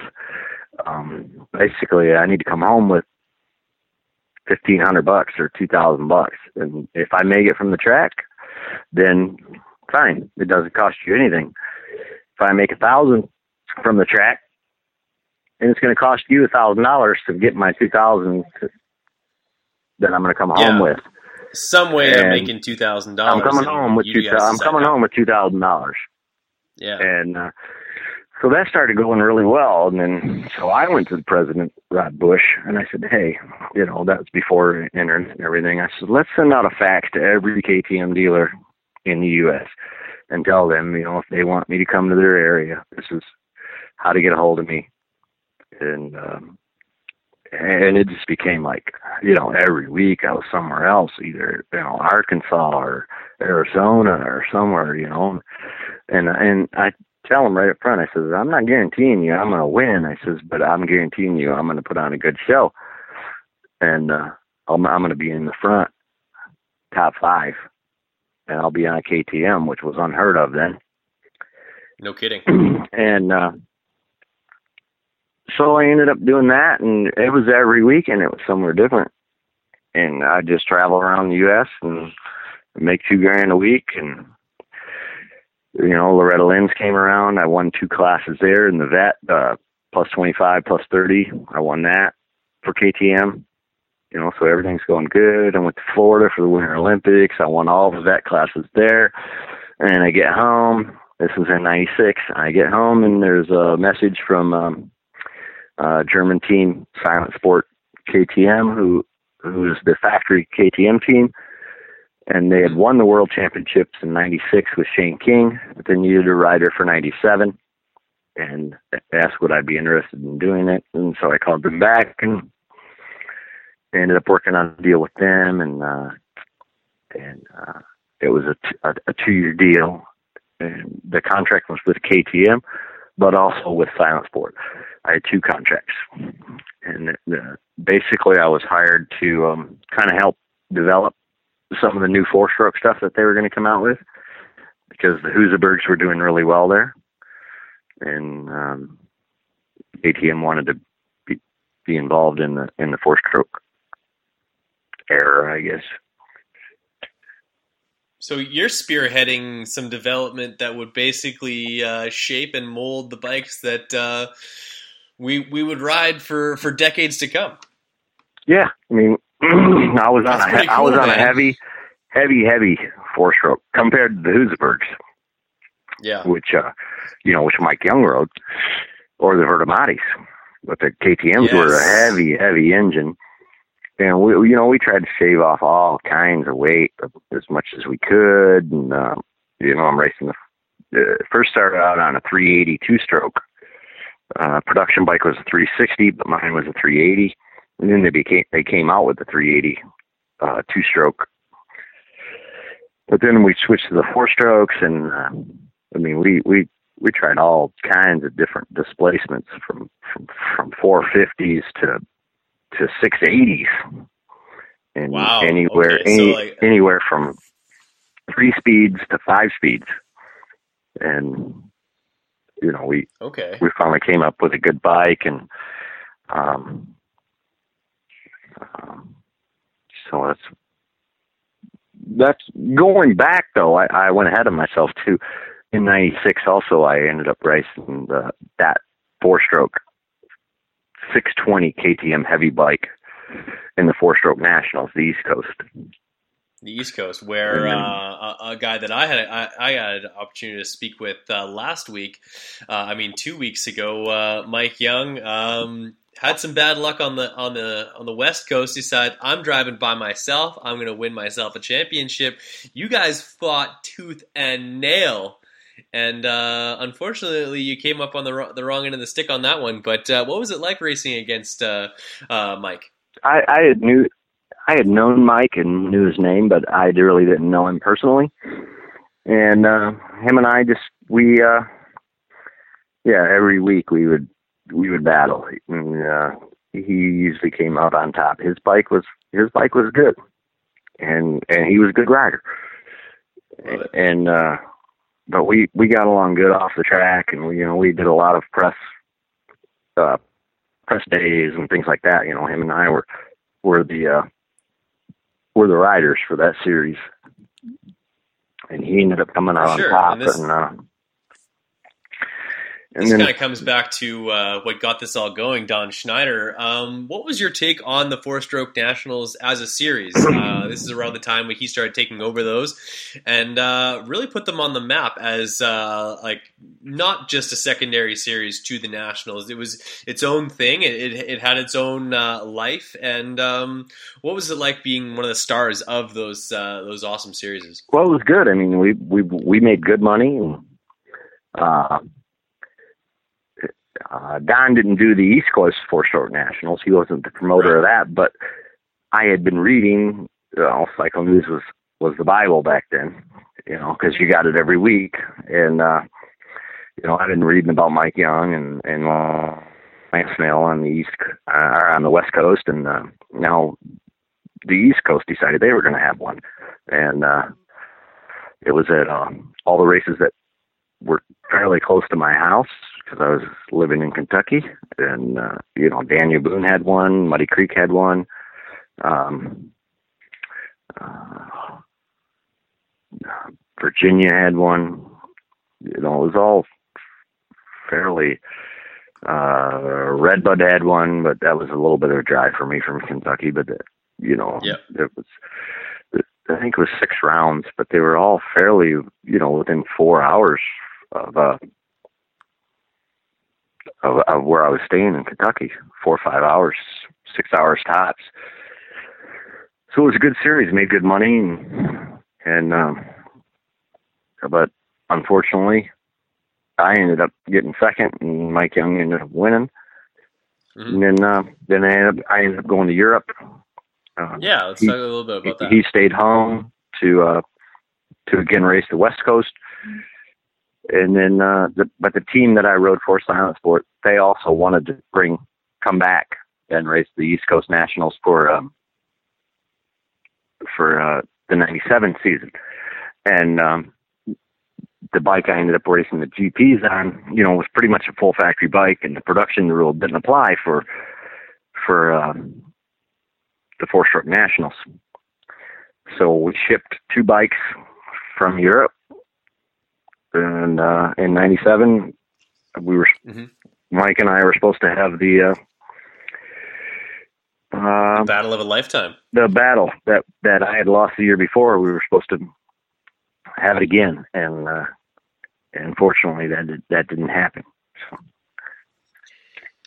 Yeah, this, this, this rolls into uh, the injury that uh, that he sustained, and um, one of the reasons why you weren't able to uh, listen to all of uh, the podcast that I did with Mike. Um, these these injuries seem to have affect they, like deeply affected you. You're uh, um, really not able to um, uh, like it, for me. It was, I I noticed that uh, it's, it's a soft spot for you. It's a sore spot for you. Like, um, does this kind of does it also tie into to like uh, the Dave, David Bailey injury and uh, the right realization that uh, the, um, the these this sport it, it really is that dangerous and um, it, it's a it's a harsh reality. Well, yeah, I mean when when David got hurt in like beginning of 1987. Yeah. Looking back, my results kind of went down a little bit. I mean, I, I still did good and I still raced and but after that happened, I mean, he he was the best. He was number one, and for him to have that type of inj- injury, it really uh, hit home. And, and and I had hired Gary Bailey, his father, to be my coach that year. So I was with Gary every week, and and flew Gary Bailey to to every race. So you know, I I could hear you know what was going on and everything. And then um, you know, I I looking back, it affected me quite a bit. At that point, I said, no, no, no, you know. But if it could happen to David Bailey, the number one rider in the world, then it can happen to any of us. And then Mike Young, you know, someone I'm battling with every weekend for uh, Yeah. for a whole series, and then right before we're supposed to uh, to have the rematch, he gets uh, he gets injured where, where where he can't race anymore, and uh, I was like, oh, you know, this this can happen to any of us.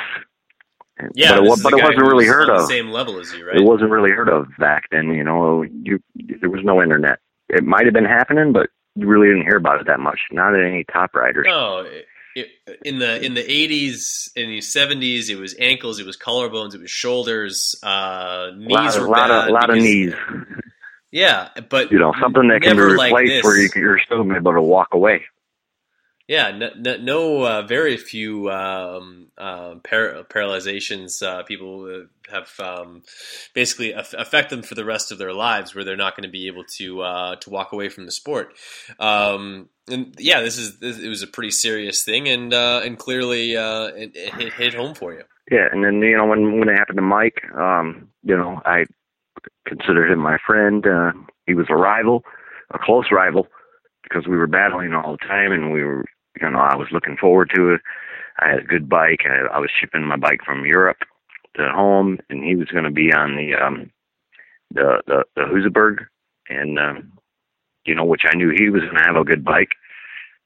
He had a good mechanic, Russ Russ Fletcher, and um, but uh, I, I was looking forward to it. I said, "Oh, this is going to be my year," and uh, and then when I got hurt, I said, "Oh no, no." But, some other guys came up. Um, I think uh, Kelly Smith did good that year, Okay, but uh, with a, a Steve Mathis tuned bike. I don't know if Steve Mathis was tu- tuning his Husaberg for the four stroke nationals or not. Oh, that might have been But- when he was racing uh, KTM. That, that was when he was on KTM. Yeah, yeah, yeah. I know that. Fair enough. But um, but but Kelly Smith was doing good on the Husaberg, and uh, there was Todd DeHoop.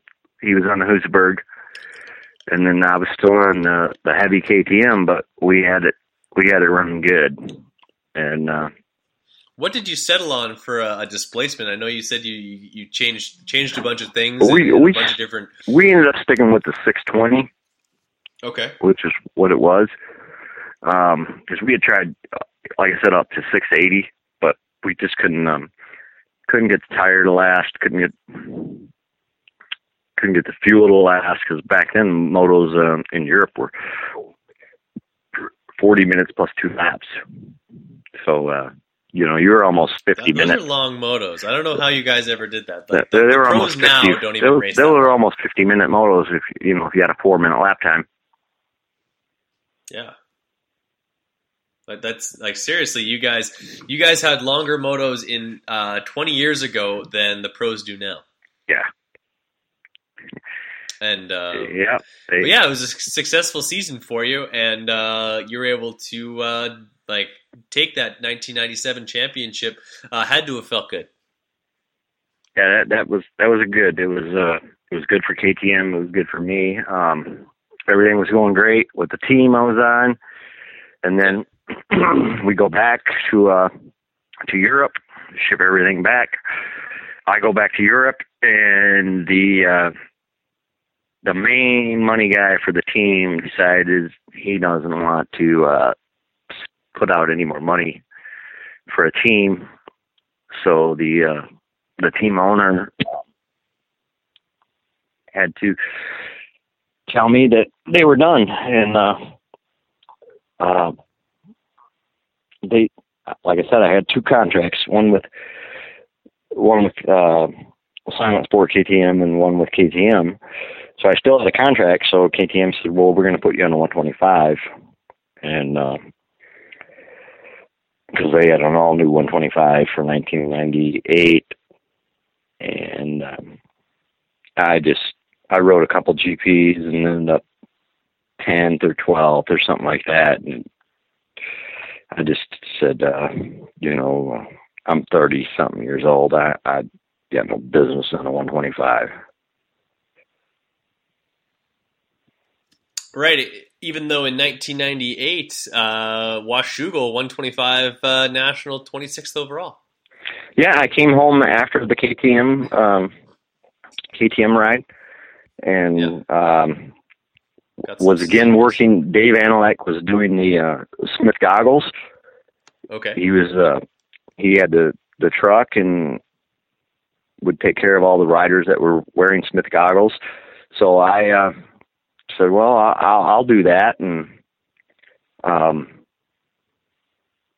I, I said, "Well, you know, can I ride too?" And he said, "Yeah, I don't, I, I don't care." And and uh, so I ended up riding with Washougal and maybe uh, a couple other nationals as well. Then I was on a 125 for that, and so it you know, I, like I said, I was I was 30, 32, 33 years old, riding 125 class. And I had no business on that bike. No doubt, it's uh, it's the, the the little zinger is uh, is a young man's bike and a young man's style. Um, I just wanted to touch on a couple of, of events that you hit in 1997 on the KTM's uh, on a 250. Uh, actually, uh, you might have you're most likely on the four stroke uh, Daytona Supercross, and uh, you also raced Gatorback to a 16th place finish. Not bad at all. Yeah, no, I was on a two stroke then, uh, the two, Okay. 250 SX. And, How was that bike? It was good, real good. Um, good for me anyway. The power was good. Um, uh, so everything, everything we throw those as kind of like a warm up race, and Mhm. then went, then went back to Europe and. But but the team was the team I was on in, in Germany, the Silent Sport team. They were awesome. Uh, Uli Uli Gertz was the uh, team manager and team owner, but he his brother was the money man, and he's the one that decided, well, I'm not going to spend any more money. And he was into computers. Uh, his brother, you know, I had to. They when I first got there, they gave me a laptop with a, with email, and I didn't know anything about that that then, and that's when we started. You know, they wanted to know where I was and email me every day, and and then so. But his brother just decided that he didn't want to do that anymore. Fair enough. So, so so concludes the uh, professional motocross career of of Keith Bowen. Uh, how much did you ride post uh, like life after moto? Uh, did you still stay on the bike a fair bit? And um, um, did that kind of uh, did your racing kind of get replaced uh, with some wrenches? Well, yeah, I I, I did ride for a while. After that, I went. I think let's see, oh, oh three Cole Gress from Suzuki, who is Suzuki's main amateur guy. He gave me a bike, and uh, I rode Loretta's. I think I won Loretta's in the plus plus twenty five and plus thirty again in oh three maybe. I, I I don't remember. And then oh four, I think I won the no oh two. I think I won the plus twenty five and plus thirty. Oh three, I think I won the plus thirty. And then oh four, I went there and I did. I was doing other things and wasn't riding very much, but I still went to Loretta's and I think I ended up third or third or something, and that was it. Uh, but I started wrenching. Um, um, uh, I wrenched for Dave Anelek's arena cross team. He always had an arena cross team. Okay. And then um, Who were who are some of your riders? I wrenched for uh, Rusty Holland. He he did real well. And, He did do well. He's also raced up in Canada. Yeah, and I was his mechanic in Canada when he rode for Yamaha. There you go. Uh, and then We've been in the then, same then place, I then friend. I also uh, during that time um, knew the. Does that uh, mean you've been to Grunthal? Mm, I think so. but then we yeah, then that, we that came would back. be uh, 99, 2000. Yeah, Mm. like that's that's that's the. no, it was it had to been like oh oh two oh one oh two. Yeah, that's still Grunthal. Yeah, I had to been there then. Wow, and that's then cool. and then they um later that year when we went to the East Coast, for the Canadian Nationals. I I knew the uh, guys at Yamaha Canada, and uh, I can't remember their names now, but they said, "Hey, we're coming out with a new uh, 250." And uh, I said, "Well, uh, I wouldn't mind riding some vet classes on uh, the day before the Canadian Nationals to, you know, I'll, I'll help you with your bikes." We were, I was, you know, Rusty was on Yamahas, and Yeah. totally. so I ended up racing a few of those, and I, I think I won all of them.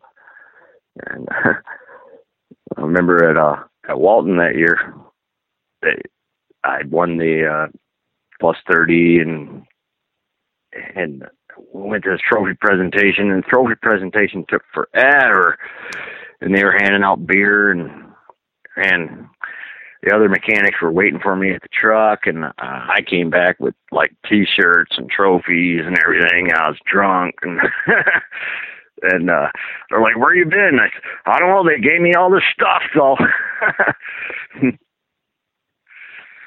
That's beautiful. You're you're like a, a celebrity. yeah. That's awesome. Yeah, it was Like good. Canadian nationals, Good thing. wrenching, and uh, yeah, that that kind of brings you to what you do now. Uh, working uh, working at a lo- at a local shop, uh, working on everything from ATVs and snowmobiles to uh, the odd motocross bike. Yeah, we I, I work on everything. Um, but you know, I was also uh, I started working for Motor World Suzuki because they were going to have an arena cross team, and they knew I had been around the arena crosses a lot, and uh, I was going to wrench for Justin Brayton, and uh, that at the first round in Des Moines, Iowa, both our riders, Tommy Hoffmaster and Justin Brayton, got hurt, so uh, they had to bring in some fill-in riders, and ended up being. Um, uh, Brandon Jesseman. Okay. And uh, no, before that, it, let's take that back. It was Eric Sorby.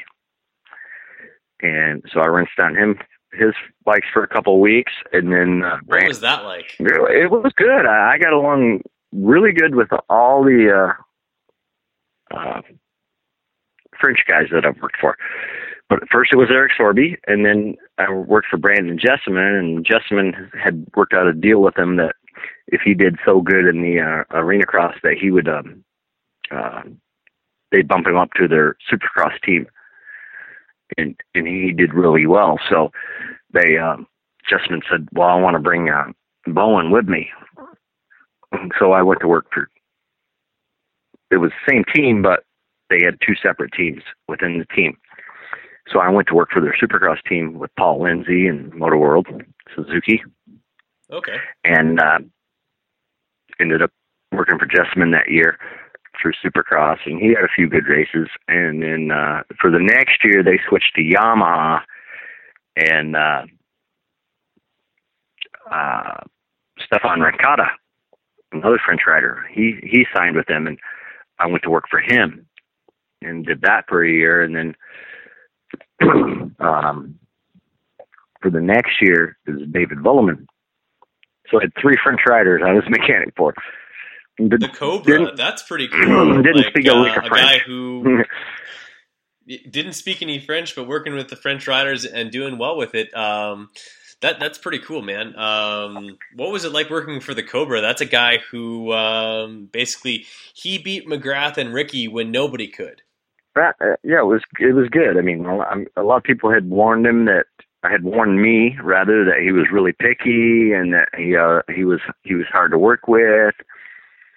And uh, I remember when I first met him, and I said, uh, "Do you know who I am?" And he said, "Yeah." I said, "Do you know I used to race and everything, right?" And he said, "Yeah." I said, started out factory Yamaha, you know, just like you. And uh, I said, uh, "Here's the deal." I said, "I'll do anything you want." to make your bike better. I said, but don't come yelling at me after a race saying that, that uh, you know, this is not what you wanted and all that. And and he said, okay. and he was easy to work for after that. I mean, I don't know if it's just from what I said, you know, right up front or or or what it was, but I had no problems with David you know, and, and when he was doing riding and stuff in practice, you know, you know, I knew the bike was working good. And uh There you go. it, it ended up we had a good good season, and then uh, I just after so many years of being on the circuit as a rider and so many years of being on the circuit for as a mechanic, I just you know I'm ready to stay home, and so I started working for the dealership and and uh, switched around a little bit, and then uh, the dealership I'm working for now, I worked for them for three or four years, and then I went to work on some trucks as a diesel mechanic, and Wow. decided I'd try that for a couple of years, and then it just wasn't. uh I, I was learning it all really good and really fast, and I could do it, but my my love and everything was was for motorcycles, so I'm back at the the the shop uh, where I was before I went and worked for trucks, and they have a suspension company, Tech Care Suspension, and uh, I, I don't really do a lot of suspension or anything like that, but I work on street bikes, dirt bikes, four wheelers, a lot of four wheelers, a lot of Polarises, and uh, um, snowmobiles. That's cool, man. It's uh, you've you've literally uh, you've kind of gone everywhere, done everything in the sport of, uh, in uh, in motocross, and as well as uh, kind of um, a, a journeyman of sorts as far as uh, wrenching goes. Uh, I got to imagine. Uh, your dad must have passed on a lot of knowledge uh, to to you, as well as uh, doing some work of your own bikes uh, growing up.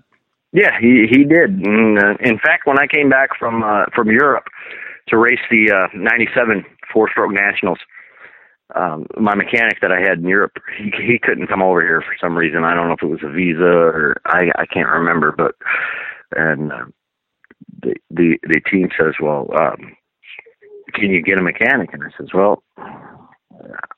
I, I'd like for my dad to do it. You know, he was my mechanic when I was amateur, and he's never been my mechanic as a pro, and and I'd like for him to do it. So, so my dad did it. He he uh, he put off his work and and uh, for the six or seven rounds that we had for for the four stroke nationals, and my dad became my mechanic for those, and and and we won the championship together. So that was a really big deal for me, and, and hopefully for him.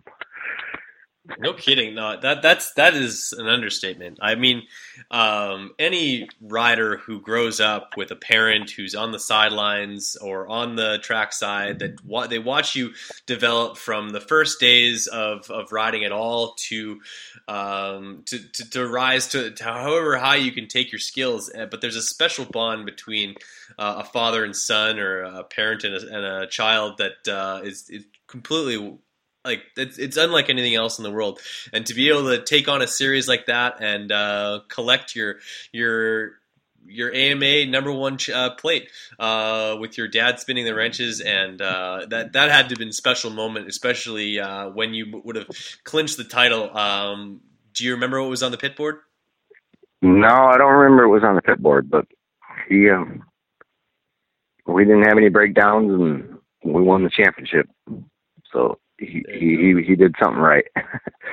so I even remember when back when I was racing Yamahas and and I was having a, a bit hard time with uh I, I can't remember what year it might have been eighty five or eighty six. It was one of those two years.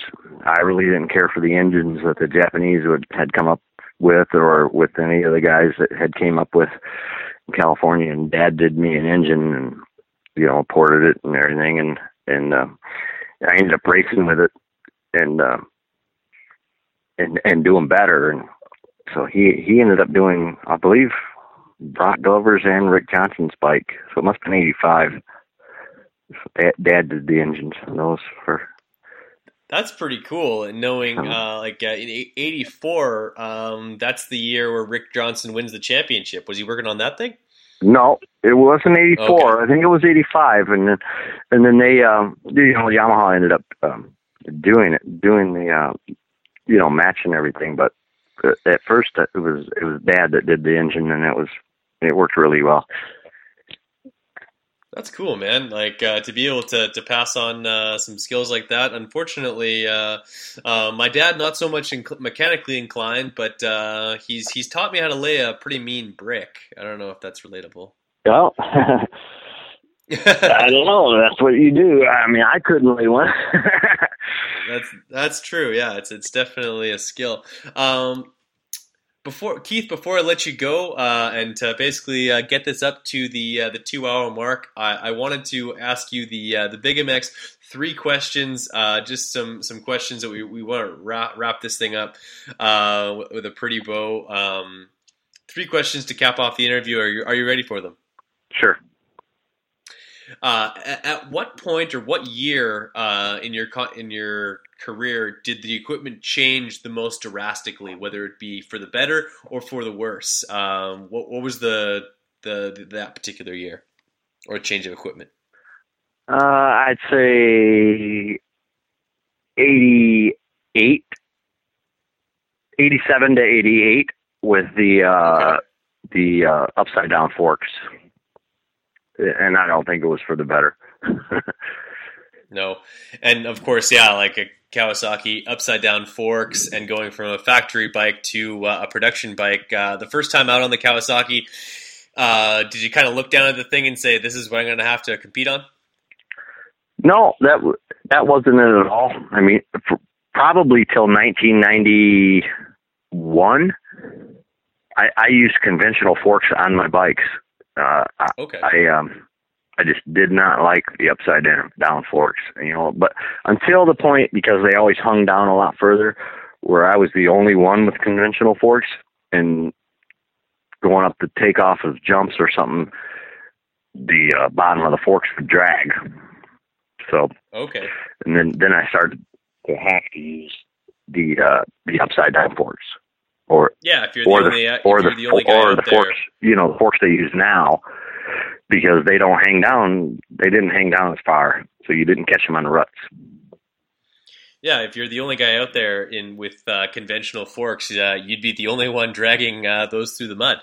Yeah, through the ruts, through the turns, everything. And then when that started Off affecting me, face. when that started affecting me, especially when I was on a jump face and it was dangerous, then I had to change. There you go. Uh, second question: Would you ever consider going back to ret, uh, race either a vet national or uh, or a Lynn's championship uh, and go back and, and do that again? Mm, I I did that before, and I don't Yeah. don't think I would do that now, just because I don't want to put in the work and the effort that it would take, especially at my age, because there's guys like uh, like John Gruery who's won uh, 45 plus for the last two years in a row, and he rides almost every weekend, and and I don't I don't want to put in that effort. Absolutely, yeah. No, uh, Gruey is a guy who uh, is constantly uh, fighting tooth and nail with, with Todd DeHoop. Those guys are uh, friends and rivals, and uh, yeah, it's pretty pretty cool to see those guys ride. But uh, they're on the bikes all the time. I don't know, if you'd you'd have time for that, or like you said, have interest in, in putting in that, that type of effort. But uh, um, I would love to hear to hear you uh, get back on a bike at all, um, just to. Get, get the rust off and and and and feel the bike underneath you again. Well, I know I could go fast for a couple laps. But after that, I just don't want to. I don't want to put in that type of effort. And the last time I rode, I, I decided I was going to race a money money money race, and that was in 2008. It was a big money race here in Michigan, and uh, at a local track, and I, I think I was sore for two weeks after that. but I was but I was in the top five. I mean, I, I have the. I still have the speed, but I just don't I don't want to put in I don't want to feel that that uh pain of, of being sore for two weeks Yeah. and I don't want to put in the effort after Uh, all these years. And you, you, you've earned that because I spent a lot of time on two wheels, man. Uh, the final question for our podcast uh, What was the proudest achievement of uh, your professional career? Well, um I guess it would be uh uh winning my uh two outdoor nationals was really good. And then of course my um my East Coast four stroke national championship That's cool, man. which was the only really uh, the only number one the only number one uh, plate that I got from the AMA as a, as a professional. That's that's really cool. I, I love that, that that series was available and that existed for uh, for you to, uh, to to collect that championship and uh, uh, capping off uh, a, pr- a pretty amazing career, I might add. Yeah, it was good. Well, Keith, it's uh, it's officially been uh, two hours conversation with you. Uh, I really appreciate you giving me some time to uh, to go over your career with a fine tooth comb and uh, pick out uh, the many memories that uh, you have of the sport. And uh, I hope that you, you enjoy this as much as I as much as I did. Well, I did because uh, a lot of things I forget until somebody asks me or brings something up, and uh, Yeah. you know, hopefully, uh, hopefully it was enjoyable. Well, I know I had a blast, and I know uh, everyone who's listening to it, they must have enjoyed it, especially if they were able to get this far into it. Um, like I said, I really appreciate you uh, giving me the time, and uh, we'll have to have you on again to uh, to rehash some of those old stories. Maybe get uh, you and Mike on the podcast together sometime. Oh, that'd be great. Awesome. Well, uh, you have yourself a great evening. Don't hang up just yet. All right, thanks. Thank you for listening to the Big MX podcast, brought to you by X Brand Goggles. Be sure to check out our archive for episodes you may have missed. Check out our website at bigmxradio.com for more content.